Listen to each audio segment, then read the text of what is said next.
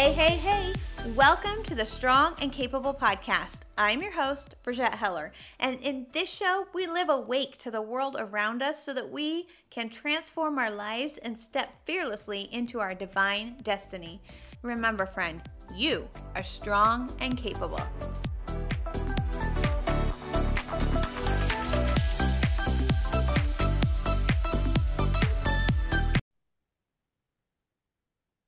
Hey, hey, hey, welcome to this episode of The Strong and Capable. I'm your host, Brigette Heller, and I have Mr. Clint Pulver on today. You want to say hey?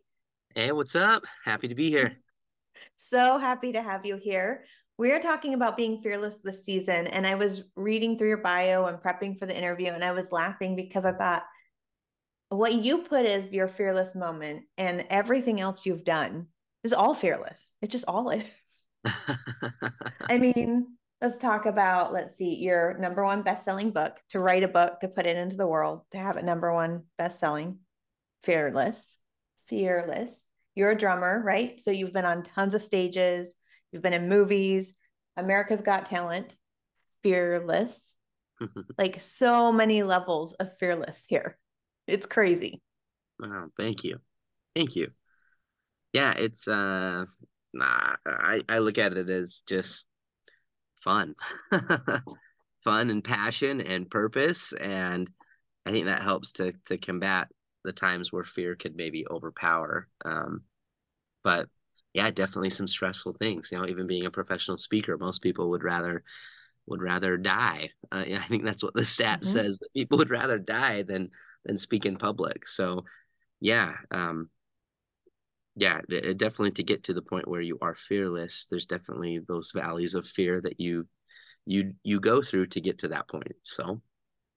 Yeah that's a yeah. great observation. Yeah it's um i like that you said that these valleys of fear that you go through because when you have as you already mentioned passion and purpose you're willing to take the trek you're willing to take the journey. And that's what I'm guessing led you here. I mean, what made you go on AGT? What what made that one happen? What was the purpose I, there and the passion? So the actual what how it happened is I got called by uh, the producer of the show, and I was a drummer and have been a drummer for 23 years. And he, and most people don't know this, but a lot of AGT or or what you see on any show like that is very uh, it's very produced it's very staged it's very rehearsed it's very scripted and so they called me and they said, Hey, we want to bring you out to LA. We want you to film on the show. And we also want you to play the drums on Howie Mandel's head. and, I remember thinking like, like what? Like, how does this work? I, I don't, I don't get it. And they said, yeah, it's kind of a weird thing, but we want you, we want you to bring, we want to bring you out. We want to make it kind of look like you're auditioning to some degree. Um, but we want you to come in and play on Howie Mandel's head. And I said, uh, okay. Um, there's a, one of my favorite movies of all time is the movie we we bought a zoo, and mm-hmm. the general theme in that movie is if you can just have 20 seconds of insane courage, it's amazing what you can accomplish.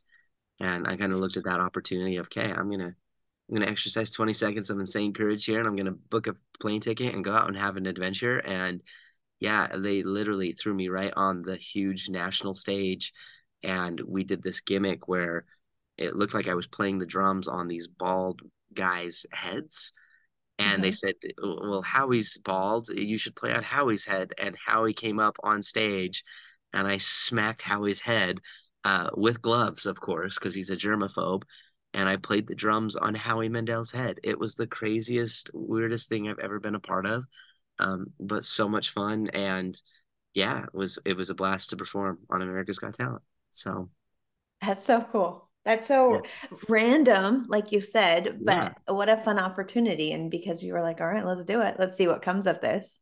Yeah, it's cool what can happen when you just stay open, you know? Mm-hmm. Stay open. You never know when lightning could strike. So, yeah. And when you, I think, release the outcome, right? Like, like you said, stay open and just don't attach anything to the end of it yeah and, and just you know you never know what's going to happen but nothing ever will happen if you don't if you don't try right? It's in the doing that things get done. Mm-hmm. and so i love this there's a phrase it's a chinese proverb. Um it's it's kind of dumb but i i've always loved it. Uh, there, there's two men. One man uh one man make, makes a net. The other man s- sits and wishes. Do you want to bet which one gets the fishes? It's kind of stupid, but I, it kind of is true to some extent, right? Like sometimes we sit back and we go, man, it would be so cool, or this would be great, or I really would like this, or I would love for this to happen. Um, you know, we have these goals and these outcomes that we're hoping for, but sometimes the fear creeps in, or the uncertainty, or the risk of failure, or embarrassment, or uh, just uh, I don't know some of the fears that can happen in those endeavors, and we don't take the chance. We don't make that that risk or that opportunity. Uh, we don't create that opportunity for something to happen. And I found in my life most good things, most successful things in my life have happened because I, I made the net right. I, I designed mm-hmm. it, took the action, and, and pursued that. I really love that you just said that. It was on my mind just this morning because there's this huge movement in anti-hustle culture. And and like don't, you know, don't do the thing, just sit back and let it come to you. And I think there's real um trying to think of the word. It is good again not to put that intense pressure on yourself to be open to the journey as we were just talking about and i feel like that's more of the sit back it's more of an emotional sit back but you have to do the thing to make it happen. You have to make the net. And I was thinking about that today. I was like, man, they all, especially women, I feel like really because they're tired of the hustle. So they want to not do the hustle, right? And then they're so sad because they've spent thousands of dollars on these coaches and whatnot, and nothing's happening and they can't figure out why. Yeah. Yeah. It's, it's, you can either, there's that saying, there's, there's, there's two forms of regret. There's either the, the, or that there's two forms of pain. That's what it is. Two forms of pain. There's the pain of discipline or there's the pain of regret. And we can get in hustle culture of just go, go, go, go, go. But are you doing things properly and in the right way and in a balanced way that's going to give you the, the proper results? Or is it just the mentality of like, I ah, just, it's never going to happen. I'm going to sit back and just, and, and just keep wishing. And that doesn't get any results either. Um, so yeah it, it's those two you know discipline is is needed hustle culture i don't think is necessarily needed discipline is needed there's uh, you probably know who this this this guy is uh, Brigette the iron cowboy. Have you heard of the iron cowboy? Vaguely but i don't know a lot about the iron yeah. cowboy so go ahead educate here. Yeah so the iron cowboy he's he's he's in he's a rad guy. He he ran 52 uh, Ironmans, no, 50, excuse me, 50 Ironmans in 50 days in 50 different states. So completely ran a full Ironman distance triathlon every day for 50 days, and then every day did it in a different state in the United States. I mean, unreal. The dude just uh, last year did the Conquer 100 where in one place here in Utah, he he he ran a hundred Ironmans in a hundred days consecutively. Literally Wild. did the most just an unbelievable thing. And everybody has asked. Um, James and I have, have shared a few stages together. He's a dear friend. We actually talked this last week, and he he gets asked the question all the time. Everyone asks, "How'd you do it? How'd you literally do the impossible?"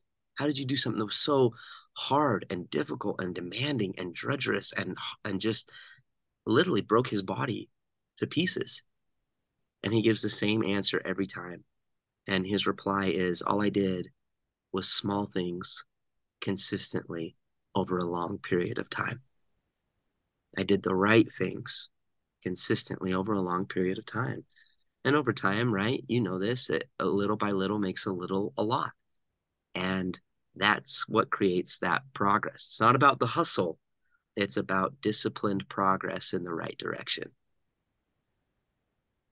Yeah. And you know, it's even in this conversation, I'm thinking that is hustle is fear based and little movements consistently in the right direction with purpose.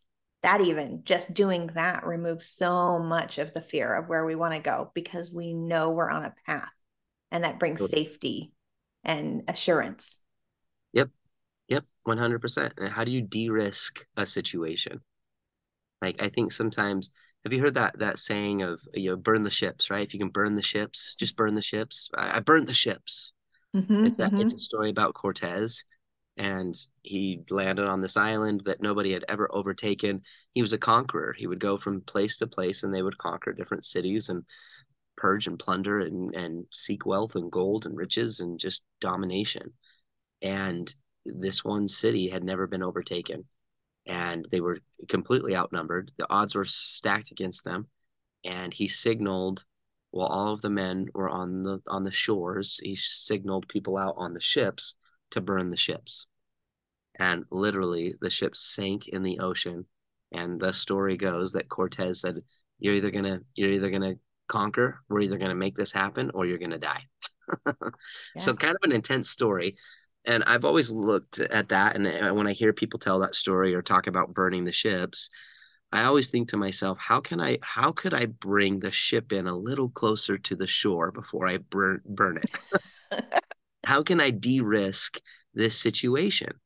And I think you know whether that's through preparation, that's through good mentorship, asking the right questions, being extremely uh, strategic and and thought out in my processes that has always allowed me to step into the unknown safer. Um and and yes is it still scary? For sure. Is there still fear associated with those things? At times. But man if you can de-risk that situation by bringing the ship in closer where you're walking in very prepared very, very conscious of what's going on with a plan a backup plan a safety net and a few good people with you to help make this possible it makes difficult and hard things a lot more doable, easier, and I think ultimately more successful. And so I think there's a good lesson to to learn there. You know, I've heard that phrase a bunch of times, never knew the history. So I love that you just shared that because it makes so much sense. And I was thinking about a company that I worked for and I remember our opening like big, hey, we're back. It was a school. So we're back. We're rallying the troops. Let's do this. And the leader, the speaker, who I won't name, but said, we're building a, a plane and we're taking off and we're still building it as we're taking off. And the person meant it as an empowering, like, let's do this no matter what. But actually, the culture, what it brought was fear, fear, fear, yeah. fear yeah, like at any point, this plane is going down because we do not have the things in place that should be in place. Yeah. I, I flew helicopters for a long time and and I, I have I'm a pilot so I have my pilot's license went to went through flight school and training and there are about 300 million things that can go wrong on a helicopter in flight a helicopter is is is naturally unstable. It's an unstable machine. It's not meant to fly. It beats the air into submission so that it can fly. Uh, a pilot, I mean, you're flying four things. You've got your hand on the joystick. You've got a collective on on on your left hand. You've got rudder pedals. You've got the throttle. I mean, there's so many things going on. There's so many moving pieces, and you could look at that situation and go, "It is the most dangerous thing to do in the world." But there are protocols, there are safety regimens, there are pre-flight inspections that just the, the, the mechanical requirements to keep an aircraft what we call airworthy are so high. And the thought of like, we're going to build this helicopter as it takes off. We're going to build this plane as it is foolish. It's foolishness mm-hmm. and ultimately scary and dangerous and the worst thing you could ever do. And so again, how do you de-risk the situation? How do we how do we create an environment of prevention? And if we can do that, that dis- that dissipates fear, and all of a sudden, flying becomes fun, becomes beautiful, and it becomes extremely safe. And and that can apply to anything: your dreams, your occupation, your relationships. Um, how can we, not, not, but not just prevent, but also just be smart about it, be educated about it, and and de-risk the situation. Love it, love it. So speaking of situations and planes, since we already went there, do you have a story, and I know you're a storyteller, you're a speaker. That's what we do. So you have this story about when you were on an airplane and something happened. Would you mind telling us about that? Because I want to know the details on this one.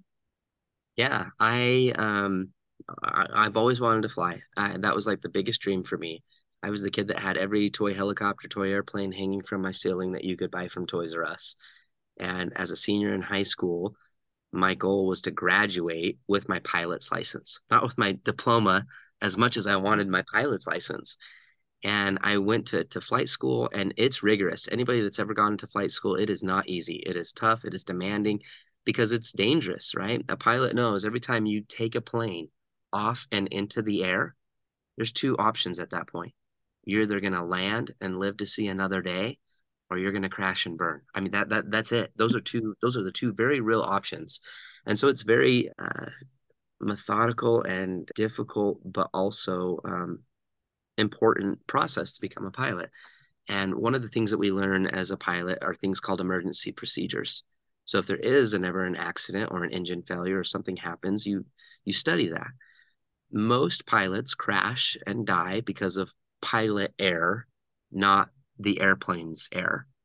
Right? If a plane ever gets lost, it's usually because of the pilot, not the plane. Um, and I'll I'll never forget. I went up with my check ride instructor to get my pilot's license. You go through two big tests. You go through a written exam, and then you go through an oral exam with a check ride instructor who goes up in the airplane with you, and they grill you for an hour and a half in the air, uh, going over maneuvers. And all of a sudden, the plane starts to drop. And he looks at me and he said, You just lost your engine. What are you going to do? And it's a simulated engine out, but it's extremely dangerous. Uh, there's, there's, yeah, you just, you, you go into this mode of like, okay, what am I going to do? And I started to kind of think through things, but I got a little nervous. Uh, you know, my, the check ride guy's there. And I decided to make the decision to try to turn back to a field behind us uh, which was not against the wind, it was downwind. And as soon as I made that decision, um, I was probably about five seconds in, I realized that I made the wrong decision. And as no. I turned that plane, we started to lose altitude. And it dawned on me we we we were going to crash. And the instructor looked at me and he kicked the engine back on and he turned in his seat, looked me right in the eyes, and he said, "So I need you to know that you failed. Um, you failed your check ride, and I, I also need you to know that we would have died because of your decision. We would have crashed. We would have died, and you failed at this point. So let's take the plane back home. Let's land, and you need to study more, and we'll do this another day." I mean, wow. You could you could maybe imagine. I mean, just uh, my sadness, my heart. I landed the plane that day, and on the tarmac, my whole family was there because that was the day I was going to graduate. That was the day I was supposed to get my wings. Yeah. And my mom and my dad had two big posters. One said, Congratulations. The other one said, The world's newest pilot. Oh. And I got out and I dropped my head and I had tears in my eyes. And I went up to my family and I said, I failed. I failed. I didn't I didn't pass the simulated engine out. And I remembered in that moment that I had really two options. I could have gotten bitter and just quit and just been so frustrated. And I could have said, you know, the dream's just never going to happen. But instead, I decided to refocus, to learn from the failure. And I hit those books as hard as I could. I studied, I studied, I studied. I went up with my instructor and we did simulated engine out after engine out after engine out, where I knew the procedures backwards and forwards. And I learned in a more uh, refined and focused way on how to help myself in an emergency procedure more so than I ever had. Because it, that failure just realign things, right? Failure has the ability to teach you and to humble you and to realign you in beautiful ways if you let it. Mm-hmm. And so through that process, I did my due diligence and I went up with that check ride instructor one more time.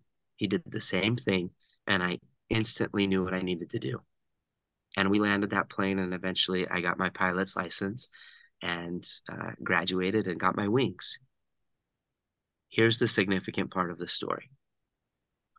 Two weeks after I had graduated as a professional pilot, I took one of my best friends up in an airplane. And I'll never forget this moment when we were flying. We were about two, 3,000 feet in the air and we lost our engine for reals. This was not a simulated engine out. This was not um, a gimmick. This it was it was happening. The prop went to a complete stop, and I remember in that moment being so calm, so focused, and I knew exactly what we needed to do. I declared over the radio, Mayday, Mayday, this is Katana 106 Whiskey Alpha. We just had an engine out, air traffic control. Other people said, okay, we're clearing the runway. You've got a, a straight approach. Can you make it to the runway? And I knew exactly my altitude, where I was at, the, the RPMs of the engine, the speed we were traveling across the ground. And we landed, we were able to make it back to the airport and we landed safely. And I believe that I'm alive because I failed. Mm-hmm. And it's true that you fail your way to success. Mm-hmm. And um, it was a really, a really a cool lesson to embrace failure when it comes and to know that it will come. It happens to everybody. We all make mistakes. Things aren't always perfect. But if you learn from that, uh, it will better you in your life. Um, and I owe my life to that experience of failure. That is incredible. What a what a powerful, powerful example of, like you said, failure and learning through failure. And it reminds me of our own little Heller story. I, I call it the worst day in Heller history. Like literally, you know, I have three kids and a husband, and this was the worst. This was the worst. And my son, my youngest, had a meltdown and he, I was trying to get him to his room. So I'm like rolling him, like, hey, buddy, let's go. Let's get to your room. And he stuck his arm out and we heard a snap. And he started screaming at the top of his lungs. I was like, oh my gosh, I'm trying to de escalate. And instead, I've made things way worse. And we were Thankfully, his arm wasn't broken, but his meltdown was so big that it caused another family member to melt down and another and another until everybody was screaming at each other. And all of our dramas, traumas, offenses, you name it, came all out in one night to like, you know, be faced essentially. And actually, the night ended with my youngest holding up a, a pen and saying, You cannot talk unless you have the pen. It was, it was funny. Now we can laugh, but it was really, really, really not funny in the moment. It was horrible. And when I woke up the next day, I had tears in my eyes and I thought, I am a failure. I have failed at everything. Because my family to me is first always, and they are a hot mess. They're way even messier than even I can understand. And I have failed, failed, failed. And this is all I, I had running through my head. And the thought came to me you know, this little whispering was Brigette. And the other thought was, how can I help other people be strong and capable? How can I teach them how to overcome being such a failure? Right. And the thought came, Brigette, but because you are so broken, because you have failed so many times, this is the thing that makes you sparkle. This is the thing that makes you shine. And it's not something that's perfectly created that shines. It's something that's broken into a million pieces, like glitter, which I love. like it was the most unique thought, but it was the thing, like exactly like you're saying, you have had so many times where you have failed and you have overcome that you have learned how to overcome. And that is why you can do this work. Yeah. That this is not that your ending moment here. This isn't it. Yeah. This is the beginning. Yeah and realizing too that i mean despite how hard it is eventually most of the time you find your smile again. Mm-hmm. i think there's a, a, a unique thing to remember during a trial like that because when the storms come when it get, becomes difficult when the dark days are there and you're in the thick of it you don't have that perspective. You don't usually see that. It's just hard. Um, but but my mom i'll never forget when i got fired from a job when i was in high school Wrecked an airplane wing into a hangar as as a lineman on, on an airfield. Got fired right on the spot. And she's I'll never forget it when she told me, she said, Listen, hard days are difficult, but they never last. Mm-hmm. They never last. And eventually she said, Clint, I promise you're gonna find your smile again. And I didn't want to hear that. That wasn't I didn't believe that. But how right she was. And I think it's it's remembering that during those difficult times, eventually it's going to get better. It always gets better. It always, always. gets better. It really does. It really does. And that's been a, a very, um, I don't know, just helpful piece of advice in those trials that as hard as it is, eventually I've been able to find my smile in all the difficulties. And it sounds like in this instance, you have also found your smile again, and it gets better. It always gets better. It does get better. And in some weird way, it gets easier, not because the struggle is easy. There's always new struggles, new hardships, new things you couldn't have expected in life. But when you go through hard things, you have the tools to navigate it next time. You know, mm-hmm. hey, these other hard times, these three things really worked for me, yep. you know, and or these four things, or reaching out to this person, or whatever it is, you have something to rely on to know that, yes, you made it through every single hard day and you actually have a roadmap you've already built of how to do it. Yep. You did it. Yep, 100%. It creates a, a unique perspective. Mm-hmm. Um, that over time, that failure, right? If you have a life that isn't full of some failure in some degree, I mean, the perspective that you would have is so different than than those that have experienced that failure. And ultimately, I think failure is a part of any great story. The mm-hmm. struggle, the difficulty, you look at any great story, and and most of the story is created based upon the struggle that somebody overcame or or endured or just even experienced whether they endured it or not. It's a part of the story. It's a part of life. And realize that it's that if it hasn't happened it will. One day your number will get called your number will get picked and you're going to have a hard time and life is going to be it's going to be rough to some extent but realize that that's just a part of the journey and the perspective of what you will gain after that is going to be life changing. Yep. I have a, a good friend that one time was going through something really hard. And she could only say this to me because we're good friends, but she said, Brigette, I'm just so excited for you. It's like, what? Yeah. I'm yeah. just so excited for you. I can't wait to see what you learn from this. yeah, totally. Yeah, it's kind of a sick way of looking at it, but it's true, right? Like, right. kind of a, like, yeah, like that overly optimistic person in a time of just hardship and difficulty, but there's some truth to it for sure. Yeah. Yeah. yeah. No, she could only say it because she knew me and she loved me and she knew I I do. I'm the kind when I'm failing, I'm like, I very similar to you. Like, what can I learn? How can I like what are all the things to pull from this? Because I want to yeah. make sure I have every tool available for me and for those I love. So I'm yeah. pulling all the things. And she knew that about me. So she was just, I'm so excited for you. It's not what I wanted to hear. Yeah. But she was right. That was that was kind of one of those memes that was going on during COVID, right? Like never waste a, a good a good crisis, never waste a good pandemic.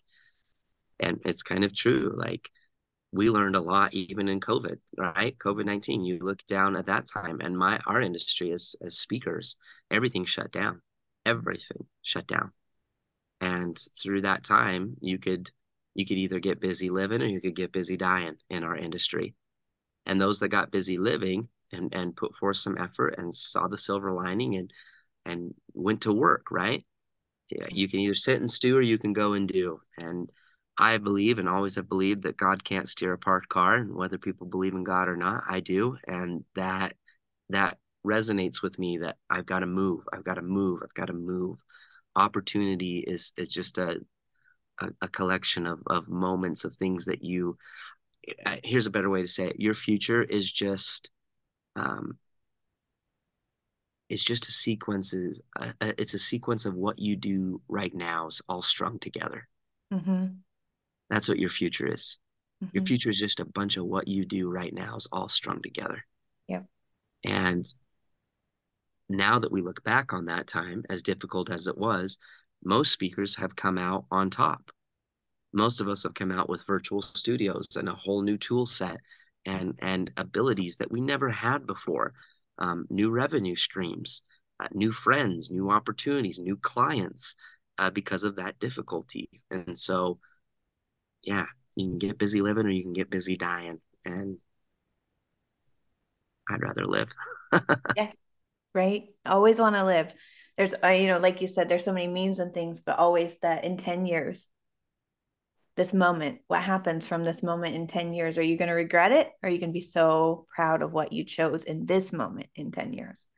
Yeah and when you're talking about fear and whatnot that's like the big one. Are you so scared that in 10 years you're okay with the not doing it? Yeah.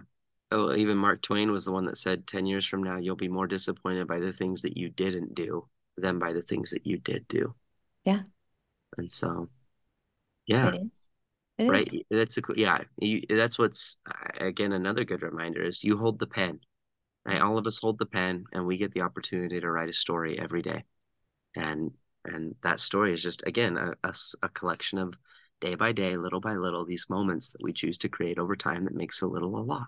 Yeah. So, and circling full circle to what you said about like the the stories that that we really love are the ones where we overcome the most. Mm-hmm. So when you're writing your story, when you're really thinking about who you are and where you've come from, what makes you the hero of your own story is going through those moments and choosing the bravery, choosing the overcoming, choosing the relationships, even when it's hard because you believe in those things. You know, choosing hope and belief and purpose, that's the hero story every time. And most people, Brigette, I've found don't take the time to write the story out. Mm. They live the story day by day, and they're living a story by default instead of the story by design. Like taking uh, the opportunity to really methodically write it out, plan it out, uh, systemize it. What are the procedures? What are the steps? Okay, here's the overall goal. This is what I would love for it to look like. How do we make this happen? And how do you break it uh, down into a prescriptive, bite sized plan that works and it's tested and it's proven by other people that have also lived and are doing the plan that you want to create? Mm-hmm. Uh, there's just there's different ways to I call it designing the ET. I know that sounds a little bit weird. I love ET. I think I think ET is one of the greatest films that was ever made. Have you seen ET? Yes, and actually, the first time I heard you speak, you had ET with you. Yeah, yeah, you remember that, right? So you you remember this story, right? Uh, Carlo Rambaldi, Carlo Rambaldi, he's the guy that created ET, and ET was the the highest grossing film in production history for 11 years running. It's number one film in in the world. Uh, it, it grossed like six billion dollars on the film, like just iconic. And you'd watch it today, and it's still timeless. But really, the magic of the whole show was ET Mm-hmm. Without ET, they, they, it just doesn't it doesn't work. And Carlo Rambaldi, who created ET, uh, he did it in a way that he was so obsessive about the details and methodical about creating something in a way that was completely thought out, totally planned, um, very um, well crafted to the point where it was believable. It was magic. It worked, and it worked in a way that still works today.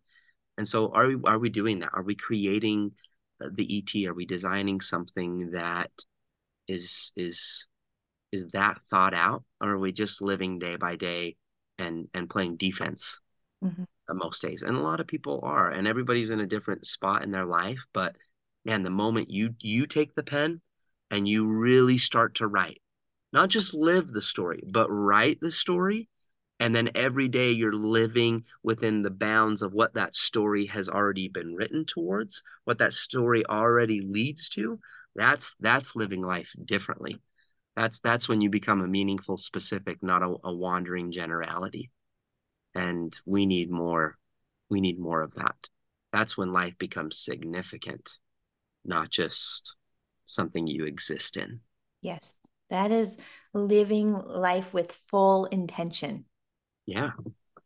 Yeah. And I agree, oh, yeah. not enough of that going on in the world. So much more reaction.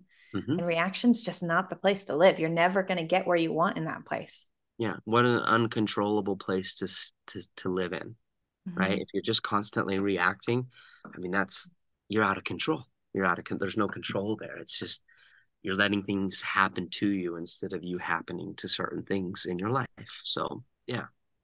Yeah, and, and it's interesting because I know you do a ton of coaching with corporations, big corporations and whatnot. When I coach with leaders, that's one of the things I specifically talk with them about is that their employees want control, that they need to feel like they have a sense of control. And a lot of times when they're reacting in this way that's causing distress in a company, it's because um, they don't feel like they're in control in any way of what they're doing and they're just mm-hmm. reacting and they're frustrated. So it's mm-hmm. interesting you bring that up because this is something I found that's true in all life, not just companies. It's in within your homes and within in yourself. If you don't feel like you have control of a situation, big emotions come out, and they're not usually serving anyone. Yeah, totally. If we could learn in life to to be in control, especially in difficult times, what a different world this would be. Mm-hmm. I love Man's Search for Meaning. I don't know if you've read that book. So it's on my nightstand right now. Awesome. Yeah. It's amazing. it is a beautiful book about when life like just when everything that could hit the fan and and the most horrifying, horrific, hard and difficult things that hopefully none of us will ever experience in this world mm-hmm. ever again. Um, he noticed, he saw two different types of people those that lost their minds and were, very reactive and focused on just everything that was happening to them versus those that stayed in control mm-hmm. and maintained a perspective that ultimately allowed many people to live and to thrive in a time where most people were just striving to survive. Yeah. Uh, how do we thrive, not just survive in, in life? And yeah, if you haven't read that book, to anybody that's listening, Man's Search for Meaning. It's great. Viktor Frankl. Yeah, yeah, yeah. Yeah, it's so funny you bring that up. I actually think that if you're not sure which person you are, look at COVID. How did you handle it? What emotions did you feel? Because you don't have to be, if you're in the category of you were just reacting mm-hmm. and just surviving, you don't have to stay there. That doesn't have to be who you are. Yeah. Yeah. Yeah, and you bring up a really great point, right? As hard and difficult as certain things can be, or maybe certain things have been for you in the past, or you mm-hmm. do look back on COVID and you were a wreck, you were a tra- like, okay, learn from it, learn from it, and yeah. and realize, okay, how can I do a little bit better? What yeah. what did that teach me? How can I now learn to be a little more controlled and collective and researched and peaceful yeah. in a time of frustration? Yeah.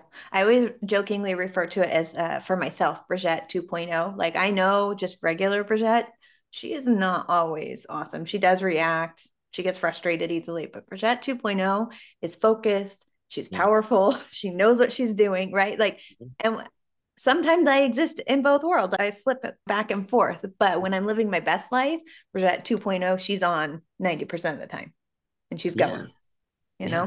know? And just that you have that that self actualization, that you have that realization about yourself is powerful. Because most people don't even realize uh, that they have a, a 1.0 or a 2.0, right? Like they don't even realize that. And so the fact that you even focus on that and understand that is powerful. Well, that's why the strong and capable exist. We're trying, I always joke, I'm like, just trying to change the world by teaching people who they are and how to work through these things. That's it. yep, totally. It's amazing. You're doing great work. Thank you. Well, I have loved loved having you come on here. It's just been so calm and refreshing, and um, I love your stories. I love who you are and the good that you're doing in the world. I know the audience is want to the audience is going to want to connect with you. How can they find you? Yeah, clintpulver.com is the website, and then all of the social media channels just under Clint Pulver. And yeah, happy to connect with anybody. Yes, and you're going to give away a book right? Yeah, yeah, let's do it. Okay. So, how do you want to do the giveaway? It would be fun if somebody, you know, shot me a message on Instagram. They listen to the show, and and I'd love to hear from somebody that's maybe in the thick of something, mm-hmm. and I mm-hmm. would love to hear the specific plan that they have that's helping them to get out of it. What are they doing to design the the ET quote unquote um, to to live a better story? That's what I would love to hear. So reach out to me on Instagram, shoot me that message, and we'll send you a book. Okay. You hear it. You hear the mission. Go do it. Go message Clint. I love it. Thank you so much, Clint. Yeah, you're welcome, Brigette. Thank you.